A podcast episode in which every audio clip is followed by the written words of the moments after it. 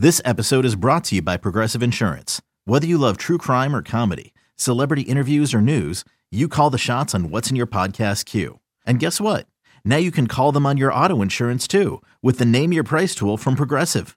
It works just the way it sounds. You tell Progressive how much you want to pay for car insurance, and they'll show you coverage options that fit your budget. Get your quote today at progressive.com to join the over 28 million drivers who trust Progressive. Progressive Casualty Insurance Company and Affiliates.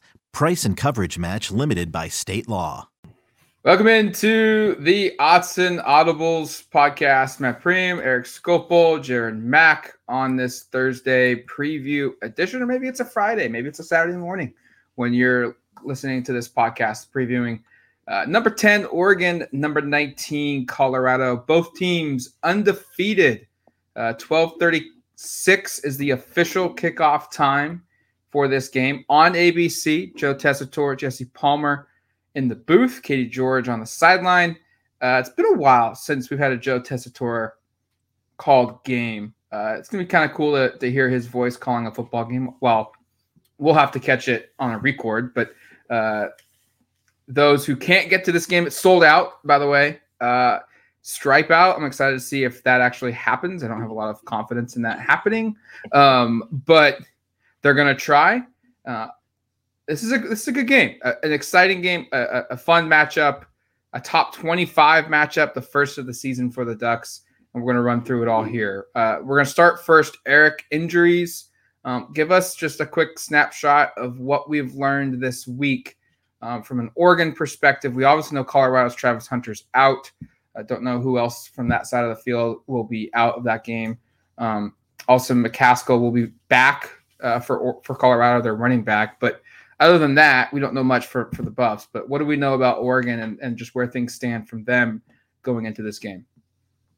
Not a lot is different from what, especially from what we said on Tuesday. If you caught that show, um, and what we said there was that Nishad Strother was in cleats, which I believe was the first time I'd seen him in cleats in fall, um, at least since the injury. And Justin Jacobs was also in cleats um, on Wednesday, and this was maybe the more encouraging element was Nishad did take part in a full contact rep, which hey, good to see. Don't think it means necessarily much of anything. And even if he is available, like are we are we expecting he's going to displace Marcus Harper from the starting lineup? I'm not ready to say that.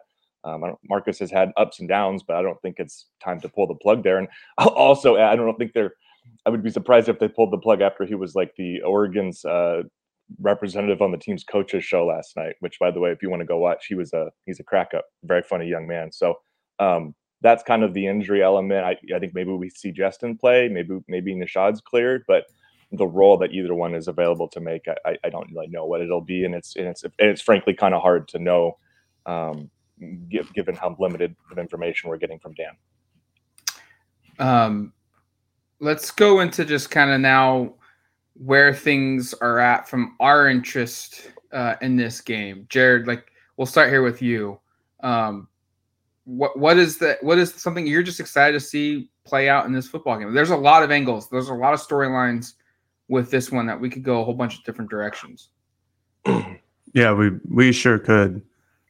I think overall, I'm just you know excited to see what Colorado looks like on the field compared to Oregon. Um, there's just the the the talent dis- disparity between these two teams could be legit. It could not be legit. Uh, you know, the line is still like minus 21 in Oregon's favor, but you know, Colorado has far exceeded all expectations so far this season through three games. I mean, their over under heading into the year was three and a half games. So they just need one more win to hit the over. So if anybody bet that, good on them. Um, I'm not sure if it'll come against Oregon. You, you, we will get to our predictions later in this podcast, so then you'll definitely know what I think about the game. But I think I'm just excited to see a, a Deion-led football team in person, um, with the atmosphere, with the uh, the hype that has surrounded this game. I, I am just excited to, to, to go in there and see what it looks like. Um, more than basically anything else, probably more than like what the game play out looks like. I think it'll just be a, a really fun college football moment. And regardless of how the game ends, it's always hard to beat that in terms of college football and in terms of being a reporter and going to a game. Um, just the like the the pure electricity a, a, college football game can provide wins out. Like uh, when Erik and I went to Salt Lake City in 2021, not a great day for an Oregon Duck, but holy cow, man, what an experience! Like uh, like those types of days, those types of games are always more fun than anything else, and I expect that um, exactly to be what it is on Saturday. So. I'm excited just to go out and be able to cover a game of this magnitude, two top 20 teams, national television, ABC, Joe Tessitore on the call, like you guys were talking about. I'm just excited for the fun of college football more than anything else. I think it's going to be an electric atmosphere. Mm-hmm. You know, I, or, or, this game is sold out. I thought Oregon fans, frankly, against Hawaii, even though that wasn't a sellout, I think they were what five or six thousand short. It was juice. The students weren't back. I thought it was great. I thought I thought Yeah. there was a lot of. Mhm. I thought that was a good environment for a non-conference game against an opponent that's not very competitive. Um, I think this weekend's going to be awesome. I'm, I'm I'm with you, Jared. I'm really excited for for that component of it, and also like historically, Colorado just hasn't traveled, at least not to Autzen. Like it's been hundreds of fans. I'd be curious to see Right. if they fill their allotment, if there's more than that, what the presence is from the buffs there. That's going to be kind of fun to see too. Uh, Do you guys- see- I've, Go I've got a question for both of you. Do you think, with with how important Colorado is to college football at this present moment, do you think the Autzen Stadium attendance record gets broken? And B, do you know what it is? it's, It's like against- It's it's against Arizona State from I think 2012. is that seven? Eleven. 11. Yeah, Against I- ASU in 2011? yeah, Mhm. yeah, yeah. I I remember I remember it breaking. I think it's just over 60. I don't remember the exact Yep, number. I It's seen literally just over. It's 60,055 people. Oregon, in this past week, has sent out an email for standing room only tickets, which I don't remember happening in the last couple of years. Like as a student, I don't ever remember Yeah. getting that email. So it goes back to 2016. As a reporter, I don't remember getting that email. This like that was an interesting one. Also, they're $144. So Yeah, I was going to ask you, did you know how much they nurse. cost? um, yeah, They're no, for standing room only, I don't think so. Um, so, do you think it's going to happen?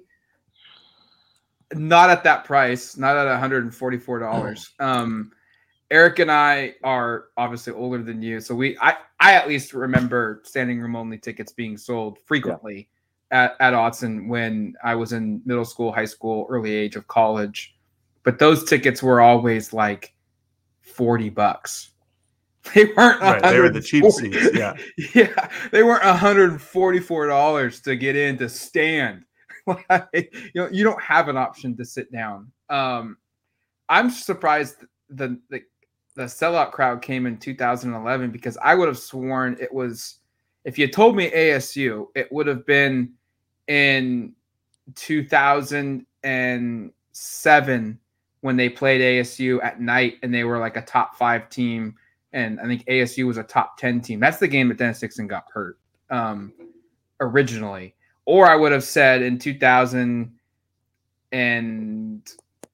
2010, I believe, or 11, when they played USC and LeBron James was in the stands. And do you remember when they built those like contraption, you know, buildings that stood above uh, the actual stands that were built Yeah. onto the ramps? Like they they built those things to, to add more people. That's those are the two games I would have said. I'm I even googled it. I ASU was 18th in the country. They That, weird. I'm I'm very surprised that this is the game that broke the record. Super strange. To your question, Jared, I'm going to say no, but I'm not going to be like completely stunned if it isn't really close or does get maybe it does happen just because the Deion factor. And if you're a fan of college football, like I think this game is going to bring fans that aren't Oregon and Colorado fans out in ways that Oregon hasn't hasn't traditionally happened. I think there's going to be people who want Right. to see Deion's show on the road at Oregon against the best of competition that they've had this year and just see it in person because I think that he's reaching and you see it in the in the television figures audiences that just historically haven't been Colorado fans, haven't been Oregon fans. Maybe that gets you closer to that, but I'll still say no. I bet it. I bet you it's. I bet you it's a pretty darn good number, though. I bet you we're going to be talking about it on Saturday's podcast, and maybe we are talking about a new record. Um, I'm going to answer my own question here. I think it's a yes. I think they're going to break it. I think um, everything has everything's going right for it. It's a 12:30 kickoff, so any, anybody from Portland, which is going to be a lot more people than Eugene, can get down here in a reasonably timely manner, and also get home in a reasonably timely manner, and probably catch the whatever Pac-12 After Dark game is playing on Saturday. Plus all the hype and everything else that we've gone through basically all week. Uh, I students are back.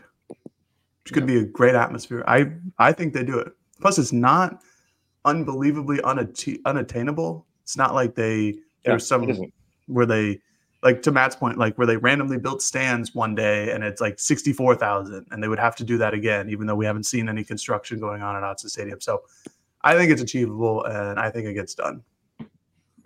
um, I wanted to bring this up. Do we do we see any celebrities on the sideline? Absolutely. I, I I think the obvious ones are going to be Portland Trailblazer players that you know could come quickly down for for the trip. Like does Damian Lillard make make an appearance? Um, do any of the other team players on that team come down? I don't know what celebrities live in the state of Oregon. Um, I'm sure we could Google that, but do we see anyone fly up? yeah, like do, do we see anyone fly in? And are they Hundred on? percent. and they're going to be i think more likely they're going to be on colorado's side than Oregon side Oh, that'll be true. yeah Mm, Uh, that's I think maybe. so.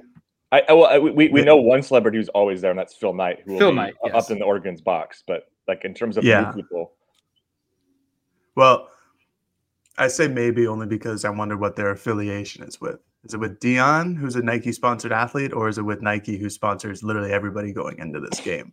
So it's true maybe we'll have some some splits, some half and halves. I expect the celebrity pool to be deep.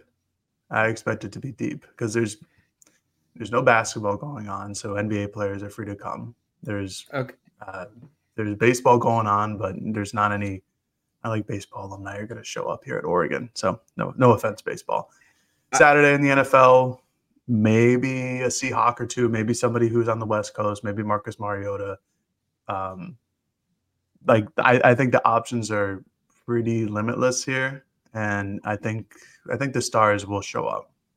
i am changing my prediction. I said no.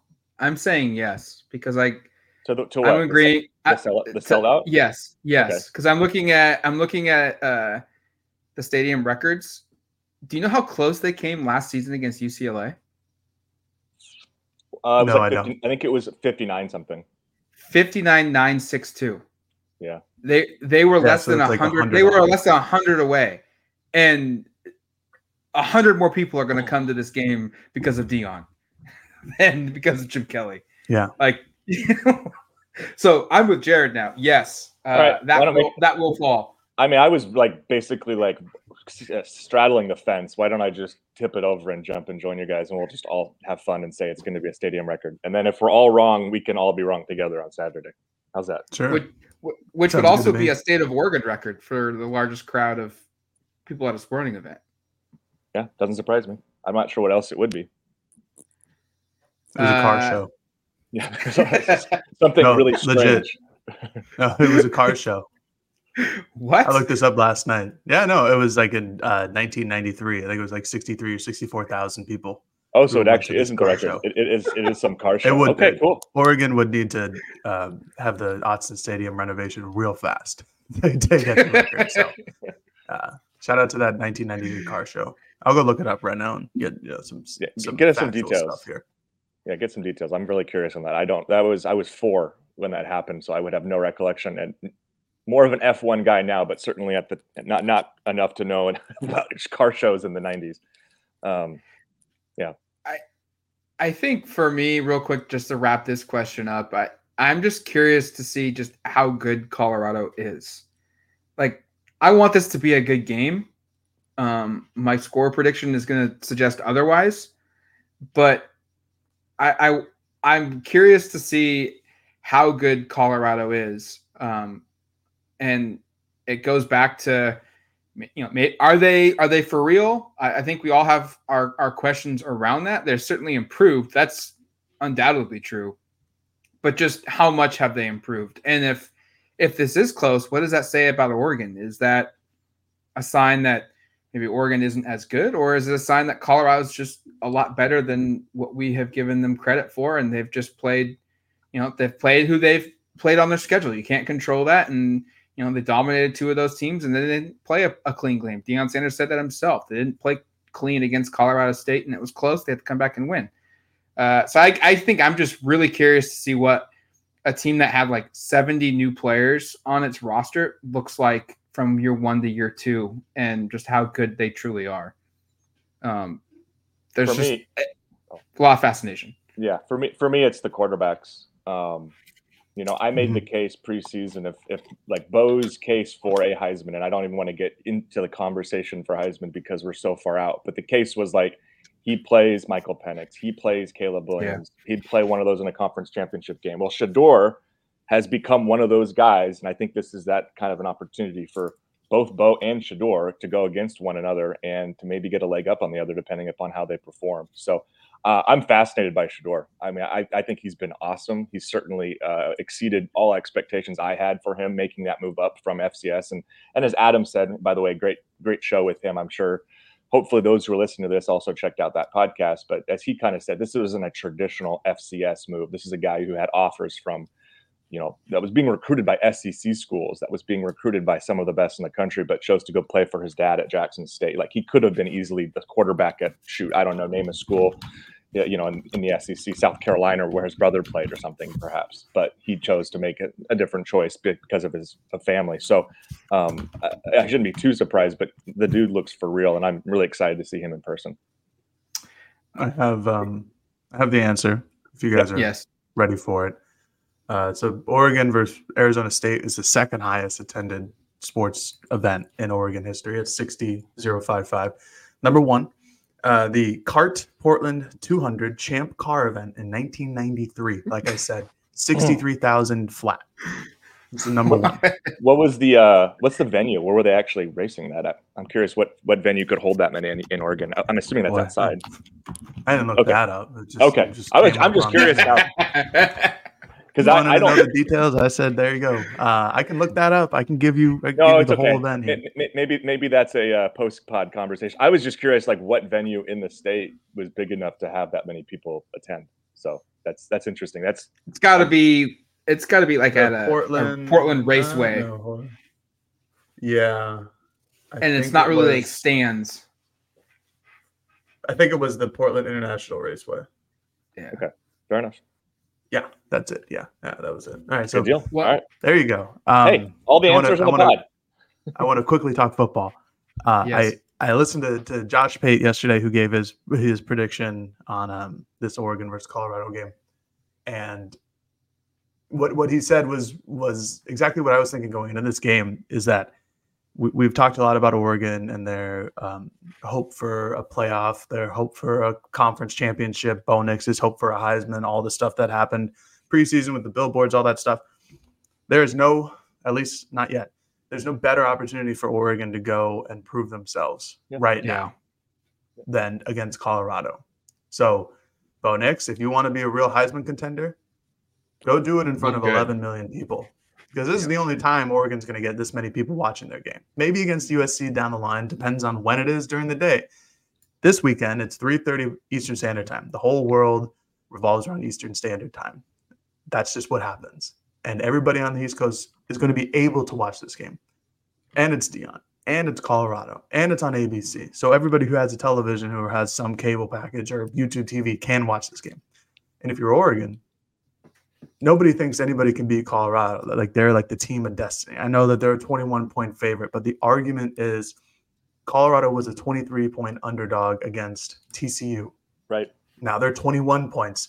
Who says they can't do it again? They've already done it once. Trust in Deion Sanders. And they just might. Who knows? This is why you play the games. It's what I love to say. This is why you play the games. Maybe Oregon craps the bed and Colorado takes the first victory of the season against a Pac 12 opponent. But if you're Oregon, what better stage to go out there and prove your worth than doing this and beating Colorado, maybe beating them soundly in front of millions and millions and millions of people. So, boom. I think that's this is this is the moment where you know if you're if you're Oregon, you cannot let this go to waste. And if you're Colorado, Jared, you want to prove yourself. Same thing. Jared brought up the uh, TV ratings, and I wanted to ask you guys that when he brought up the uh, attendance record. We hmm. found this out earlier. Uh, highest rated TV game for Oregon during the regular season is 7.7 million people watching, or seven, yeah, 7.7 million people watching a football game. Uh, that was Oregon LSU season opener Labor Day weekend in Texas, a 8:06 p.m. kickoff. Uh, the second highest is the game we were at two years ago at, at the Big House or uh, at the Shoe. Um, 7.73 million. Oregon upsetting Ohio State on Big Noon Saturday. Colorado has 25 million. I think that's what um, Adam said on the podcast yesterday. Over three weeks of football. Um, yeah, they've, they've, hit nine million twice. Yeah, last mm-hmm. week most impressively at like two o'clock in the morning on Sunday morning. Do they hit? Is this another record that falls? Does Oregon get to nine million? You have to argue. Like I don't even know what the argument against it would be. Like, I, I Ohio State or not Ohio State. Uh, I, I know Alabama, Ole Miss. Miss. Yeah, Alabama, Ole Miss play That's, at the same time. Sure. And then UCLA and Utah play at the same time. So a lot of people in the LA market Ooh. are going to be presumably tuned in to that game.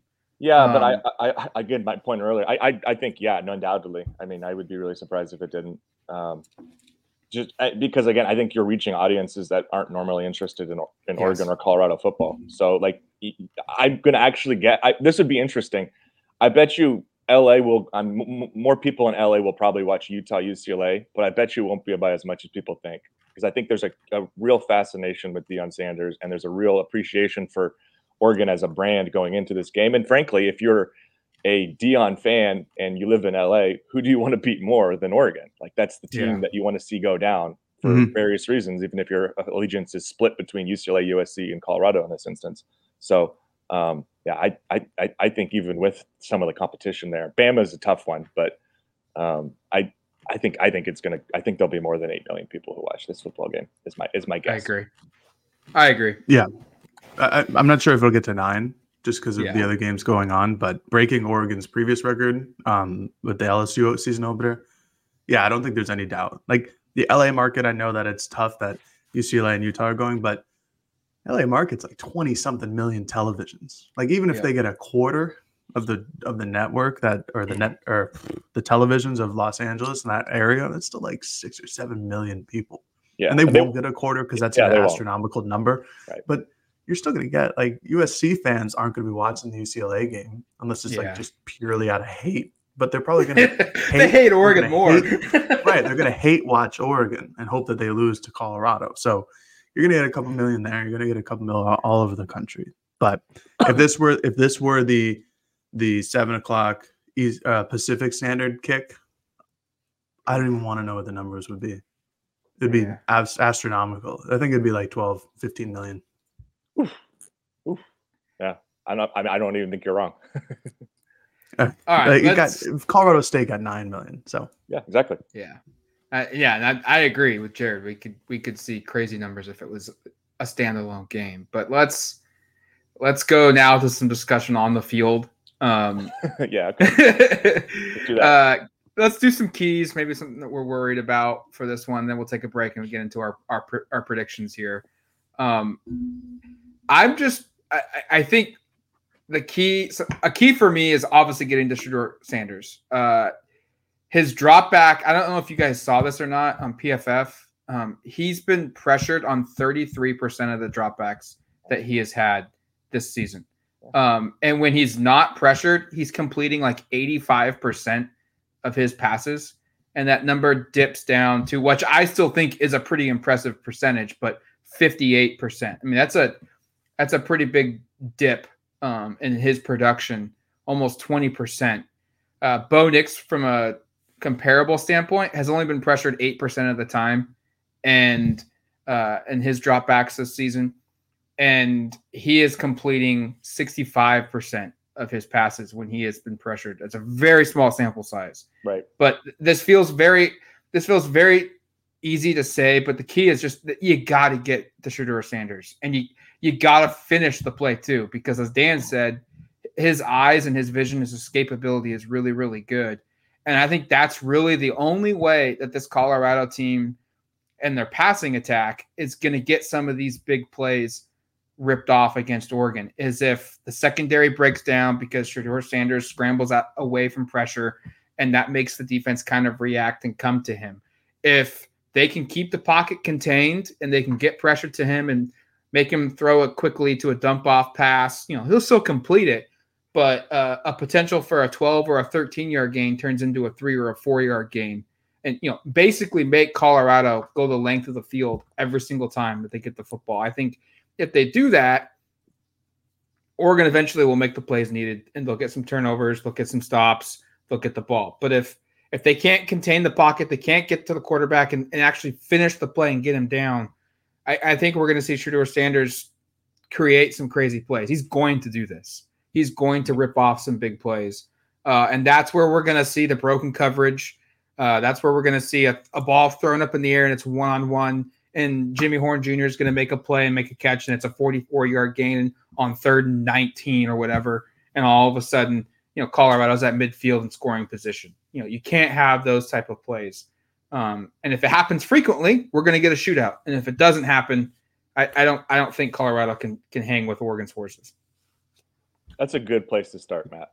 That's a good place to start because I, I I really truly think this game comes down to it. Can Shedeur do it? Like I don't see an angle mm-hmm. aside from just Oregon completely imploding up. Like I'm trying to think of the last time against a you know a non-Georgia opponent where it was just like oh my god they're not competitive they blew like Utah 20 I guess 2021 those yeah. type of games where yeah. it's just like everything goes wrong but this is a home game with the environment behind them I don't I don't think Autzen's going to let that happen so to me it's Shedeur and and to Matt's point you got to get to him you got to pressure him um, you got to challenge him, and then and kind of the thing I'm looking at here is is the turnover battle. These are teams that are these are the top two teams in the Pac-12 in turnover margin, and kind of for different reasons. Because Oregon has uh, forced six, I believe, and has not given up one, and Colorado has forced ten and given up four. So to me, it's kind of where the rubber meets the road. Is if Colorado, aside from Shedeur, key for them has to be let's go force some turnovers. And, and Oregon has proven to be very, very good at avoiding that. Bo has been aside from one pass against Texas Tech that was initially, I think, rolled an interception and then and reversed, he hasn't really put the ball up for grabs at all. And again, that speaks to, and you remember that play where he threw it up for grabs, there was a little bit of little bit of internal pressure. He had to get out of the pocket and start moving. If, if Colorado can make him do that, kind of kind of the inverse of what Matt was talking about a moment ago with Shedeur, maybe that's where Bo tries to do too much and makes a mistake or two. But if you're Oregon, if you protect the football and if you force some turnovers, which Oregon's been pretty good at so far, last couple of games, that to me is potentially the difference maker. But if it's a if Colorado wins a turnover battle, this game not only becomes a shootout, but it becomes probably kind of tough to win almost. Yeah, the, the fewer opportunities you provide Shedeur, the, the better.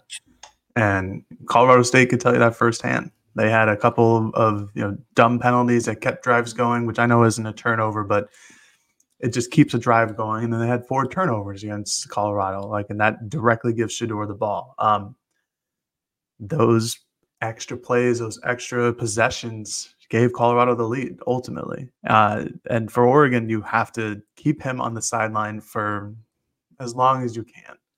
And, you know, maybe that includes just running the ball for a whole entire series, just kind of like the, the BYU package where you run four to six times in a row, and then you stay in that same package, you throw, you hit for 15 yards, you just keep the defense on their heels. Maybe it doesn't, but uh, Oregon's offense, they need to capitalize every single time they go down the field because, as we've talked about on this podcast, Colorado's defense has really struggled this season. And without Travis Hunter, who's one of the best players in America and is going to be an absolute transcendent talent as soon as he's healthy and probably next season when he's draft eligible.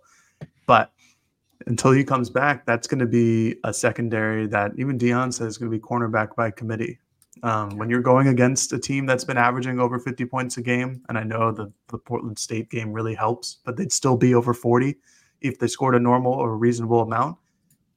That's not a great thing to have when you're a quarterback by committee um, going against Bo Nix, going against Troy Franklin, Tez Johnson, all these guys. So Oregon's offense, absolutely needs to crush it when they're out there on the field. And the pass defense for Oregon, I think, is another huge concern. Shedeur has lit up defenses. Yep. He's been unbelievable this season. And if you watch the Colorado State game, he came in clutch. He came through in almost every scenario, and he made some absolute darts. He threw some absolute howitzers out there. So, if you're Oregon secondary, I kind of expect them to play very similar to Hawaii. Maybe a little press man coverage here to there, but you're not beating us deep. Yep. And we're going to keep everything in front of us. We're going to try to make you run the ball as often as you can. If you want to hit a six to seven yard gain and just go all the way down to the red zone, sure, it gets tighter down there, tighter windows to make throws, harder throws. That's fine by us. Um, I, I think my my one worry um, for Oregon's defense is honestly their their um, outside run run protection. Like Hawaii got around the corner a lot. Um, Texas Tech got around the corner a lot. Even Portland State got around the corner. Like they're just not able to set edges. And if Dylan Edwards, if he if he gets an edge and is able to plant a foot and Look go, out.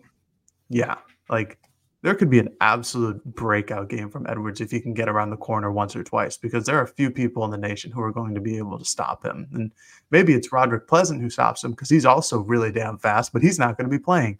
Um, so that's something I worry about on Oregon's defense. But I kind of expect them to play how they did against Hawaii. Like if you want to try to be us deep, try it. We're going to have a deep safety on both sides of the field, and we're going to have man coverage. So good luck. Hopefully, it's the best throw of all time.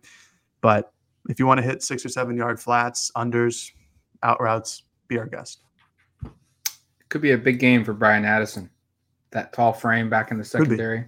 Yeah. Could be. All right, let's take let's take a quick break. We'll come back and we'll dive into some of our game predictions, our bold predictions first, and then our wrap it up with score picks.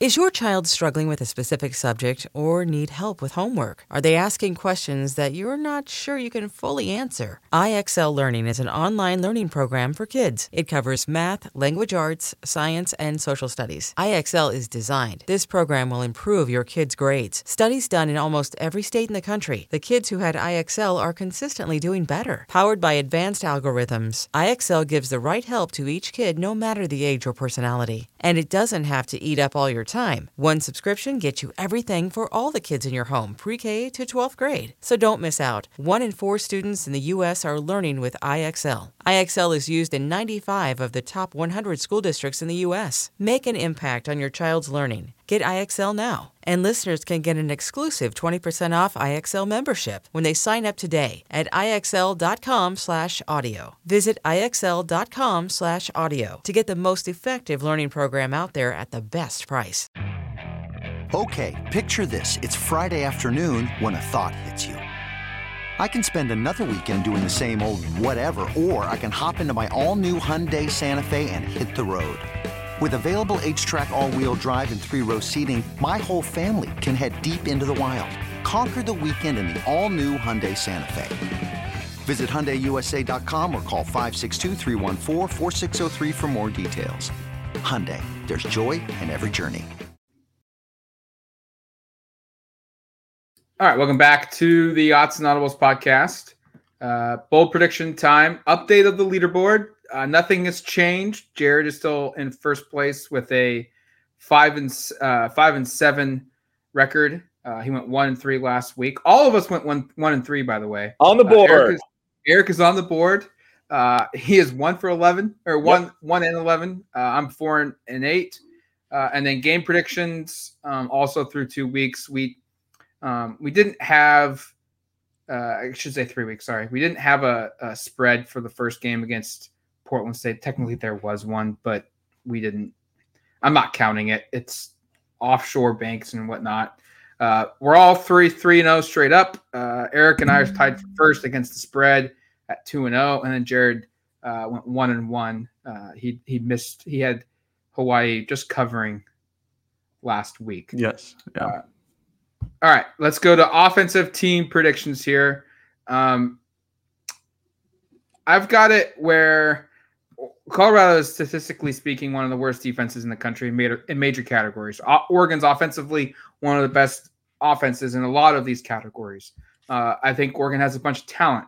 Um, in this game, I'm saying one Oregon player goes over 100 yards receiving, and then two others hit 65 yards or more receiving uh, in this game. That has happened once in the last 15 ish games, 16 ish games. It came at Washington State last year when uh, Oregon had a player go over 100 and then two others hit 65 or more. And that happened to be Bo Nix's career high at Oregon with 428 passing yards. Um, I don't know if Bo's going to hit his career high, but I do think we get one duck over 100 yards receiving and two more in that 65 yard range. I've got a fun one, I think. Um, do you know? Do you know the last game a, a non-receiver had a receiving touchdown for Oregon? Are you counting non-receiver? Yeah, I'm, I'm counting tight ends, running backs, anything besides a receiver. Uh, is it Ferguson? Yeah, Well, well, no, say Ferg. It would no, it's not. Do you know which? But do you know which game? Do you know how long it's been? Cal Herbert on the long touchdown catch. It's actually Colorado last year when Nix, Conerly, and Matavao all, sc- all caught touchdowns. Wild. Eight games since Oregon has a had a time. nine-receiver co- score touchdown um, on a reception. I thought that was interesting. So I'm going to predict the streak ends. It's bookended by Colorado games here. So the last time it happened was in Boulder, and then it happens this weekend. So that could be a running back, it could be a tight end. As I mentioned, it could be your left tackle again. Maybe Josh Conerly. they, they do that again. Feope. Feope, yeah, maybe it's a Feope eligible. Um, maybe it's Bo Nix on a pass from Bucky again. I would be stunned if these are the outcomes, but I, I'm more banking on the fact that um, Oregon's running backs and tight ends are going to be involved in the pass game. The running backs already have been pretty involved. Like Yeah. Bucky, Bucky's Mhm. actually, I think, second behind Troy in receptions. Um, I could see them just being one where they break it and, and get in. So I thought that was kind of an interesting angle to hit. So yeah, I, I think a non-receiver is going to going to catch a touchdown pass. Uh, I went kind of lame, kind of lame, but I think Oregon's going to put up the most yards against Colorado of the season. Um, TCU did in the first week. That's still the number one. They had 541 yards. So all Oregon needs to do is put up 542 yards. Um, I think the lowest total yards Oregon has had this season is 476 against Texas Tech.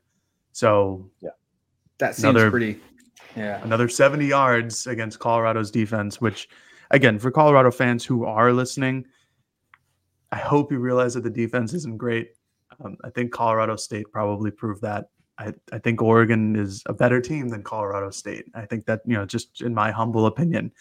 And I think that they're going to have the opportunity to not not run up the score or anything like that, but but gain yards. I think that they can they can have these flats, they can have these mesh routes, they can do um, they can run in the ground. I think Oregon's offensive line should set some good blocks here against Colorado. I think that there's just opportunities to gain yards, and 542 yards is not. It's certainly not unheard of from Oregon's offense. So that's my prediction. Uh, offensive individual. Um, Patrick Herbert's playing a lot of football through three weeks for the, the Ducks. Uh, he's already at half the number of snaps he played all of last season. He played in all 13 games for Oregon. Um, I think this is going to be a game where we're going to see a lot of two tight end sets for Oregon because A, it allows them to split Ferg out into the slot when they want to throw the football, and B, they can slow it down and be really aggressive with you know their run game and having two tight ends out there. Herbert's been a really good player uh, on both run and pass plays for Oregon this season, and so I think he's going to be on the field quite a bit, which opens up the opportunity uh, for him to make some plays. So I think he's going to get three or more catches and 25 or more yards in this football game, which could go into Erik's point of a guy scoring a touchdown that's a non-receiver. You're not gonna you're not gonna predict a touchdown. I'm not. I'm just saying three or more catches and 25 yards. That's a pretty low bar. Um, okay. Well, his Uh, his his career high is 31. So Yar- or yards? like th- yeah, like 30 Well, or no, season the call- high, excuse me. yeah. Yeah. Okay. Season high. Season high is like 35. Like Well, then why don't you pick a season high? I'm just trying to make sure if we're, if we're going to be competitive with these predictions. Okay. I- I don't I don't All want right. another uh, Bo Nix complete 65% of his passes again, which he's done in all but one game in his career at Oregon. Uh, that yeah. So uh, we're gonna I'm gonna push back. So make it make it whatever his season high is. Do that. Damn. All right. Well, I mean, I'm I get made fun of for being one and eleven, and and and Matt picked. Matt predicted 65% completion percentage. No, I said 68. I said 68 and a half.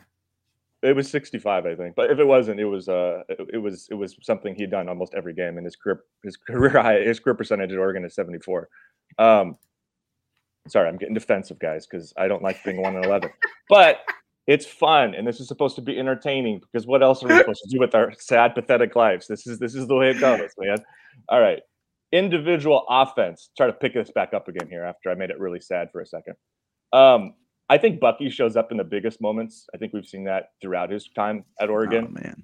I've stayed away from a Bucky Irving prediction uh, since last year when he just kept not doing the thing I said he would do. So I'm going to change. Uh, I'm going to change course this year. It's a new year. I'm turning over a leaf. Jared's already had some success with a Bucky prediction. Um, I was looking at his career high rushing stats from an individual game perspective. 149 yards against North Carolina last year. I think he does. I think he does a little more than that. I'm going 150 or more. I'm setting the bar high. Um, career in his career so far, he's been over 140 twice against North Carolina, where he had 149, and against Washington when he had 142. Again, two big games, two very competitive games. When the team has needed to utilize him, they have. So I'm going. He has a, a couple of big runs. He gets over 150. Um, and sets a new high watermark. Uh, I, I, I wish you left that leaf not turned. Um, hmm. I wish you would have just let me pick Bucky and kept my good good vibes with Irving so far this year. Instead, I'll go with Tez Johnson. Uh, Erik, let me know if this one is uh, is good enough for you. Mm-hmm. I got over 95 yards and a yeah. touchdown or more. Yeah, on this works. on the game. Acceptable. Uh, yeah, I just think you know Tez has been he was obviously tremendous against Hawaii, and I think that's just how Oregon is going to use him. I think his numbers would look even better this year if Nix had connected on a couple deep balls, which is something that that they're working on in practice so far this week. And I think that there's going to be opportunities for Tez to break free. I think there's going to be opportunities to, for Troy and Gary Bryant. I thought about doing a Gary Bryant thing because he's kind of been like the unsung guy of yeah. this receiver room, but he's been really consistent every single week. I thought about doing a prediction for him, but uh, I think Tez is just in for a good game.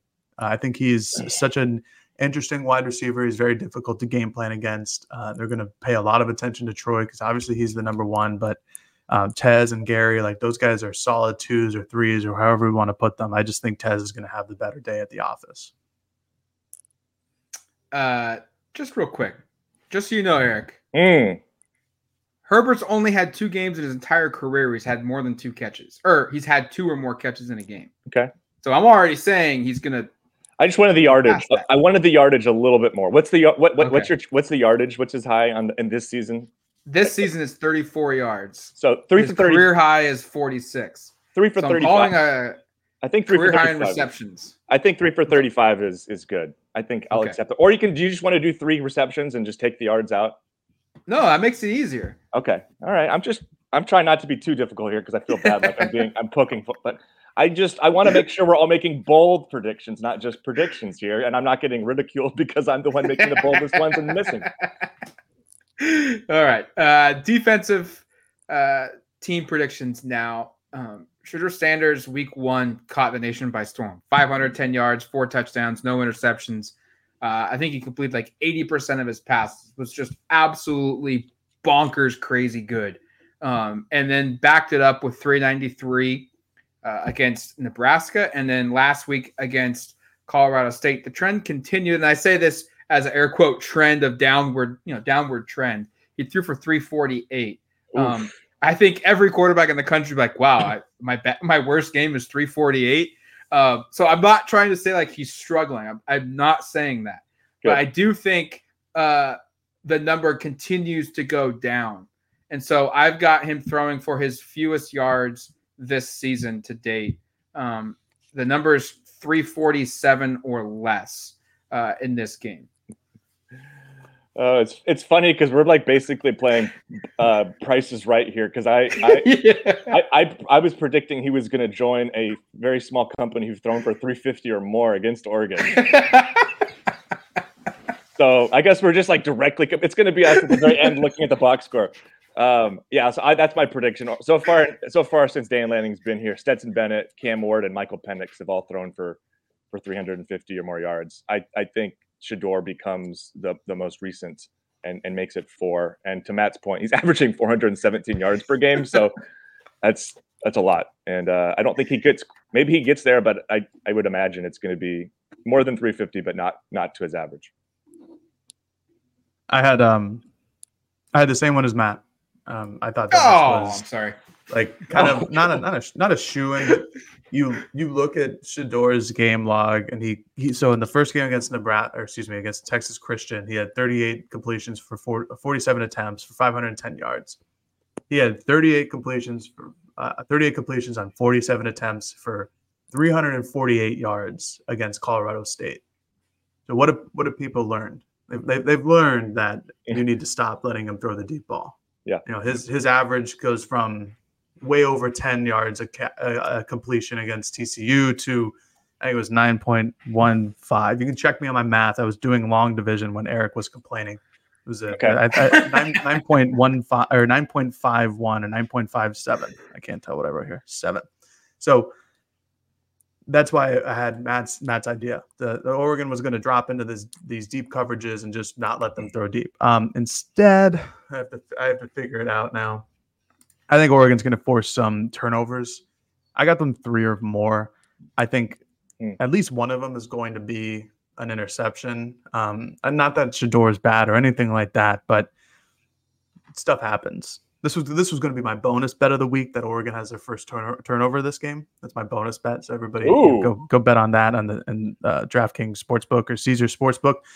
I've got three or more turnovers. I think that there's going to be some fumbles here, mostly because I am not 100% convinced that Colorado's offensive line can stop Oregon's defensive line, especially the interior. And this is a game for somebody in the interior, Popo, Keon, Taki, Casey Rogers, somebody like that, to keep Brandon Dorlus if he's lined up on the interior, really get to the pocket. Maybe there's a forced turnover a la Jamal Hill on a blitz, something, something like that. So I got three or more turnovers. I don't know if this is good. I just found this stat. I'm just gonna give it to you guys right now. Um, I literally just saw it on Twitter. Uh, yards allowed before contact defensively. Uh, Oregon has, according to Parker Fleming, he looks like a, a respectable person Okay. on Twitter. A lot of a lot of people follow him that are college football reporters. He's got twenty eight thousand followers. I, in today's day and age, that could be all bots. We don't know, but he looks like to be someone that's respectable. Uh, he pulled this stat up. Oregon is the third worst team in the country in yards allowed before contact at 3.62. Colorado is better at 2.91. Hmm. Um, I just saw that and wanted to, to share it real quick. Um, my my individual prediction, I don't really know. Is this cheating? Because if, if it is, tell me. I'm not naming a specific player. I'm just saying someone is going to get one and a half or more sacks in this football game. You got to put a name to it. I think we got a name. Yeah. We got Name? we- All right, we're gonna- Dorlus. Mhm. Dorlus. Okay. I, I, I felt like it was cheating. Um, I know Jared, like I think a couple weeks ago, picked like I'm gonna give these guys or you know this position group, these guys are gonna do something, uh, or maybe that was Erik. I can't remember, but It was me. Maybe it's cheating. I don't know, but I'll, I'll go I'll go bold just for Erik's sake. Thank And I'll, you. name, I'll, I'll attach a name to it and say it's Dorlus. Um, one and a half or more sacks in this football game. Um, that's where I got. This is where I got the stat of clean pocket to um, pressure for Shedeur Sanders. I think this is going to be. It's the easiest one that you could clip, but it, it's the biggest focus for this defense is get the Shedeur Sanders, get the Shedeur Sanders, and we've seen Dorlus make big plays already this season. He got the tackle on uh, Tyler Shough on fourth down. He got the quarterback pressure on that throw that Jeffrey Bassa intercepted. I'm pretty sure he was pretty close to another uh, pressure that resulted in interception this season for Oregon. I think against Hawaii. Um, he has been all over the place. I think he's going to finally finish some of these plays and get some, get multiple sacks in a game. Uh, and so I'm going Brandon Dorlus one and a half sacks or more in this game against Colorado. Unfortunately, by forcing you to pick somebody, you've picked the person that I was going to pick to do the thing that I was going to pick them to do. Uh, love how that worked out. Um, and I was Hey, gonna you could give me my original pick. no, no, no, no, no. You can have that. I, I mean, really, really, my thesis statement here was internal pressure is is Yeah. where is where Colorado's had more problems than not. And when I, you know, Dorlus does line out line up outside primarily. I think on the high percentage of you know majority of his snaps. But we I go back to that Texas Tech game and where he had success from it was from rushing and you know over the guard and and, and making hay upfield, and that led to the Jeffrey Bassa turnover. So uh, that was my logic there. How about this? I'm just going to go Popo Aumavae, three straight games with a sack. Oh, sorry, Jared. Yeah. Look at this. It's a this, this is turned- this has been a dom- tough, tough, game of domin- tough, tough. a game of dominoes. Like Matt pushes his down, I change mine. I have to change mine into Jared's. But um, I don't have this in front of me. I'd be curious. I'm, I'm I might I'll fact check this after um, I'm done with this. But I would be I would wonder the last time, and maybe Jared's looked it up since it was his pick. The last time an Oregon defender had sacks in three consecutive games. Um, I imagine it's not been super recent. But uh, anyway, that's where I land. I'll go with Popo for a sack. Yeah, I had Popo at two sacks. Um, Mm. he's been he's been really good. Excuse me as this garbage truck goes by my house.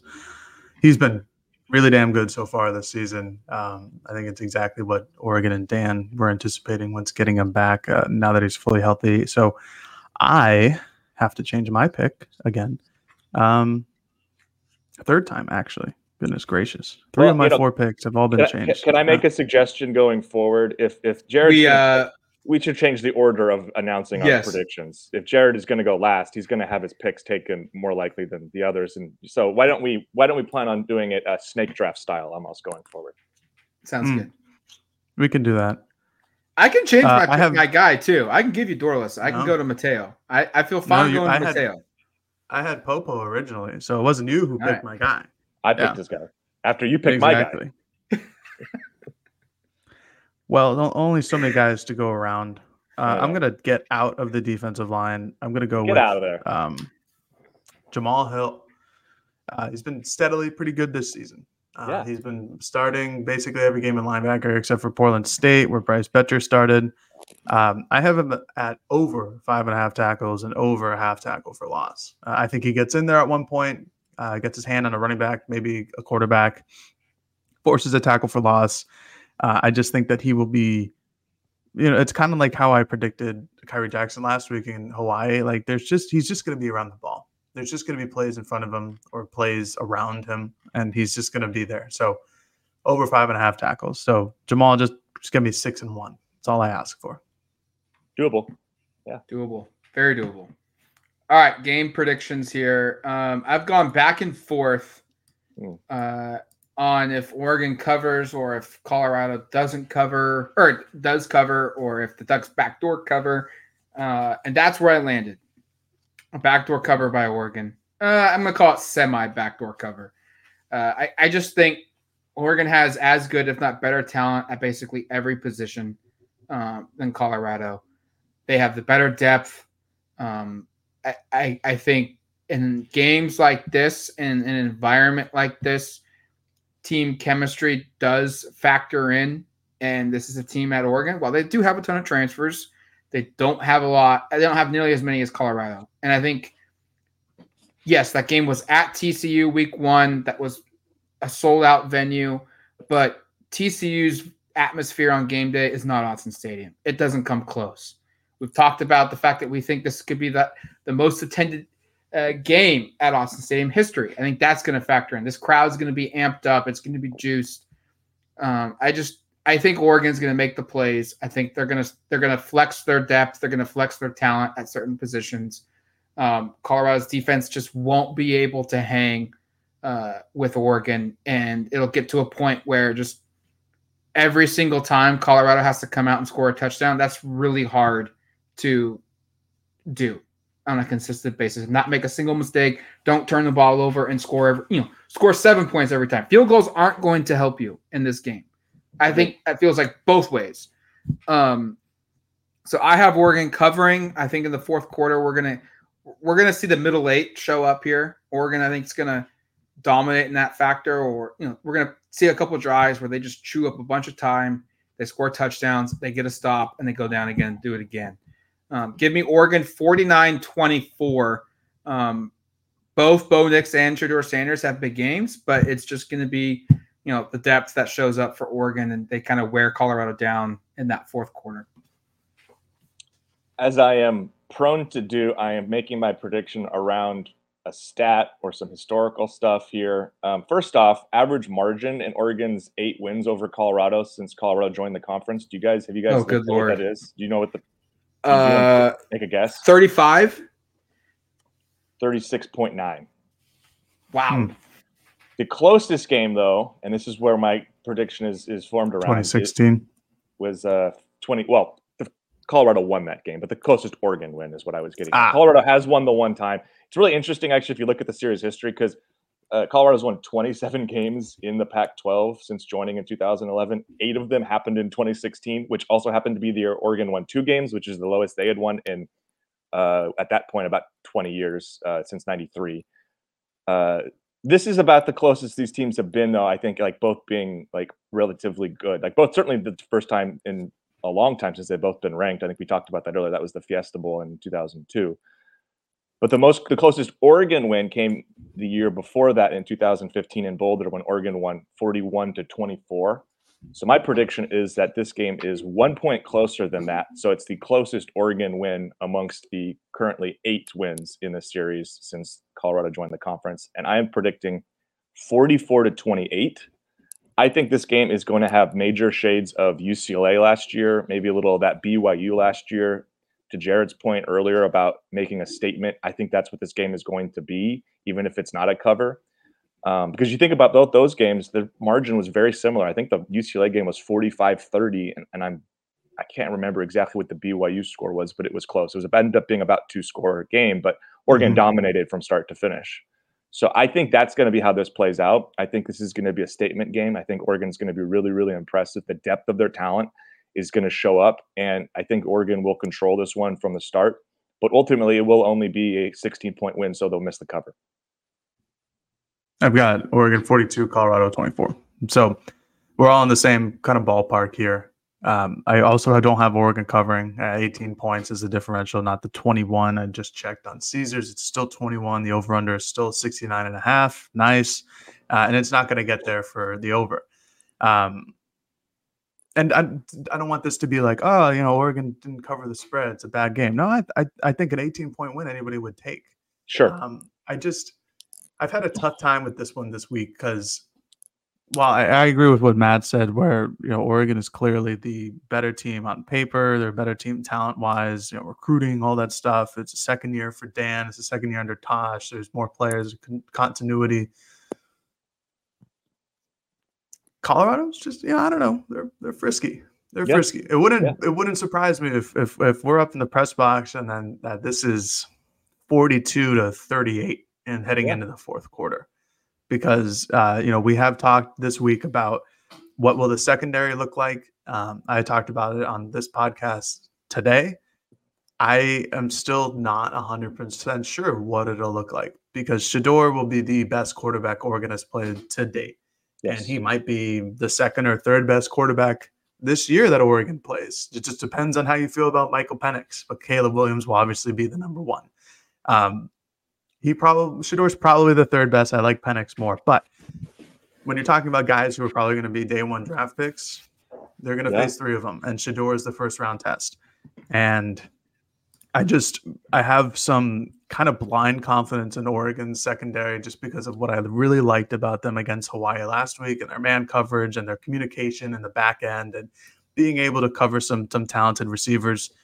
Colorado's receivers are better. Their quarterback is better. They run mm-hmm. a different offense. Yes. But yes, yes. Similar, some similar characteristics. I just there's a part of me that thinks Oregon's going to score. I don't I don't have any doubt in that. But I also think that Colorado, if they get humming early, they can score, and they can score with the best of them, as evidenced against that Texas Christian game. Like this could be a barn burner heading into the fourth quarter, like something like 54 to 51 or something like that. So right now I got 42 to 24 Oregon. Wouldn't be surprised if this one is absolute mayhem. Pac 12 after dark in the middle of the day. Yeah, I to, to you guys' point, like I, I I'm the only one that has Oregon covering, but I think it's gonna be a some kind of a backdoor fourth quarter cover. I, I have in my game predictions, I've already got mine loaded into the system. You can't read it right now, but it'll go up later tomorrow. Uh, but I have in that description saying Oregon's going to trail in this game. You know, I, I have full confidence that happening.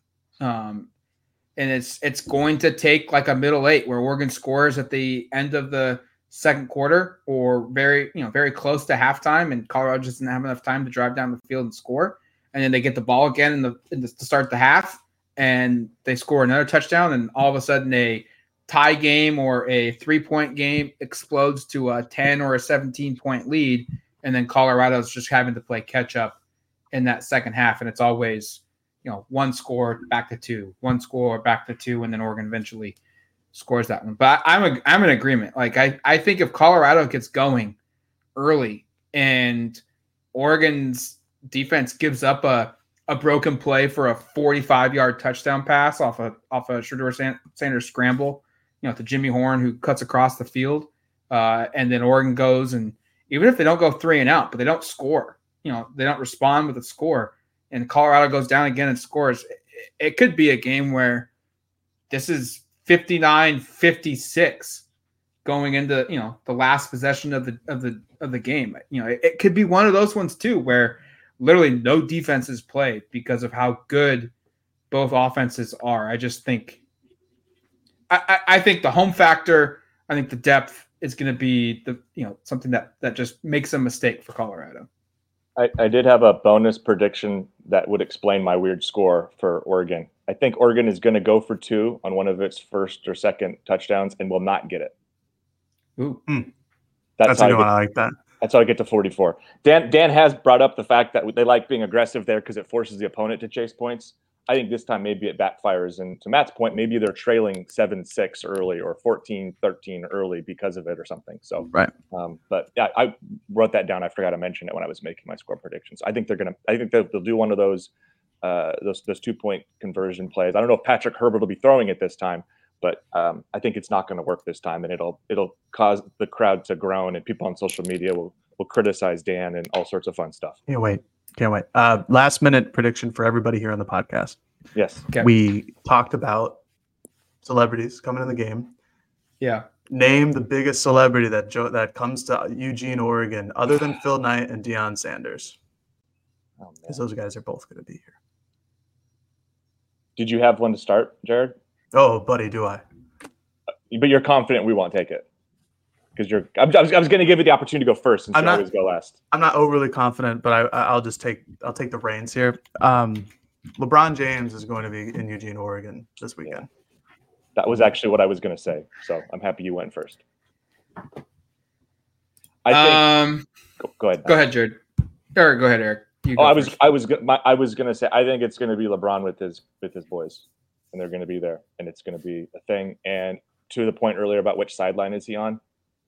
Well, when Oregon played USC, there was be- the reason that he, Dwyane Wade, and all those guys were there was the Nike connection. Yes. I think I don't think he's on a sideline like the whole game necessarily. I don't know where he's going to be, but I don't think he's going to be like posting up on the Colorado side because I think that's going to look bad for the Nike. I don't think yes. Phil's going to be yes. happy with with one of his premier guys. Which is that's why I side. brought it up earlier. Yeah, like the Nike connection is going to be stronger than the Colorado connection. But Erik, make you don't have another guy. You don't have another one. Um, well. the one name I wanted to bring up that's just a lame name. That's not even a big enough celebrity. I won't even. I'll, I'll tell you afterwards because it's just a Colorado player that plays for the Blazers that, that I guarantee will be there. That's but I guess it's just Jabari Walker. Um, but from like an actual big, big name one, um, I'm trying to think of someone with some Florida State connection that might might be there. Oh, you know, you know, it'd be really funny is if Willie Taggart was there. I'm pretty sure he's coaching. Oh, he knows. He? he knows yeah. the area. Yeah, he's um he's, he's the running he, back coach for like the Dolphins or something. Yeah, he's like he's somewhere no, in the NFL. Uh, somewhere in the NFL. He, yeah. The Ravens with Harbaugh. I think you're right. Yeah. Yeah, that yeah. makes a lot of sense. Uh, obviously Neil Everett's going to be here. Deion, uh, not Deion. Yes, Deion will be here. Phil Knight will be here. Um, who's the guy that's from uh, that ABC TV show? It's like they're like a family. Phil. Ty- Phil. Ty Burrell. Ty, Ty Ty Burrell. Burrell, Yes. Burrell. He, yeah. I, I bet you he'll be here, but he, I'm not going to count him. Um, Oh, I've got a sneaky one. I I kind of think I kind of think Lillard's going to be here. Um, I think there's going to be a batch of Blazer guys that that will be here at this game. Um, but from a pure like big name, I'm gonna. I don't know. I I feel like the Blazer one's like really cheap. Um, ah, man, this really, this really gets me. Um, shoot, I'll just, I'll just go Damian Lillard. I, I feel like That's fair. that's the That's a a celebrity. big, big name. I wanted I wanted to play seven degrees of Kevin separation from Kevin Bacon. How about how about this? So Kaitlin Olson is an University of Oregon graduate who is Yep. starred on Always Sunny in Philadelphia uh, with her husband Rob McElhenney, who owns uh, Wrexham United, which is a foot or Wrexham FC, which is a football team with Ryan Reynolds. So maybe those crew come and watch the football game to support Kaitlin's college. That would be my really out there, like I said, seven degrees incredible. separation. A lot of weird moving parts not confident at all in any of that, but just uh, just a shout out to an Oregon alum who's who knows some famous people. W- w- What about what about Dan Fouts and Ahmad Rashad? Two guys that kind of Sure. Why not? you know Oregon connections. Um, They went here. they, they certainly went here. They're they're football guys. They're big names. Um, I, I was trying to go golf, but a lot of the big big name golf people are going to be over in Europe now for the um, for the Ryder Cup. Because I was thinking some kind of like Nike connection with golf. Um, I don't think Tiger Woods lives in Florida. He's not. He's not coming across the country with his injuries. Yeah. I mean, to Mike, come Mike, Mike- Michael Michael Irvin will probably be here. There'll be. I mean, if we wanted to go on the Mhm. Deion side of things, there's a lot of Deion connections. Um, yeah. So, but there's some names. Where where where are we going to see these people? Are they going to be In the stadium. on not- the Are they going to be on the sideline or are they going to be like in a booth and they, we see them on TV because they're like uh, pan around? Oh, look, Both. both. Yeah. It's not a lot of room on the Oregon sideline. I think a lot of these are booth people. I'll be honest. I don't. I, I think th- Well, I'm people want to be in I'm- booths. I think they'll be sidelined pregame, not, not yes. during the game. 'cause Correct. I I don't don't- think I just- anybody's allowed to do that. Yeah. Not Yeah. not really. You can't. I think. Yeah. Anyway. What about uh um who's the co- the country old dude? Country old dude. Willie Nelson. Like, he old lives dude. in- That's a, that's a no, good one. he he he no like he he like he's an actor. He plays like all the country western. No, you're talking Um, about uh, Sam Elliott from yes, The Big Lebowski, who lives somewhere in Oregon. uh, he lives in Lebanon, like the Lebanon Salem area. Yeah. Yeah, he might he might be one here. That's Why not not? Quite, that's not quite LeBron James. Random random Oregon celebrities. Yes. Well, he's actually Hey pretty, man, he's pretty- actually pretty. he's pretty famous from like the '90s. But yeah. Oh mean, no, I he's yeah, not no, hundred percent. But All right, that's going to do it for us here on the Autzen Audibles podcast. Thank you for listening to the show. Next time you hear from us, it'll be post game Saturday evening following Oregon, Colorado. Uh, hopefully, we all get treated to a, a fantastic game. Enjoy the game, enjoy the tailgates before and after. And until then, we've been, you've been listening to the Autzen Audibles podcast. Talk to you later, folks. peace.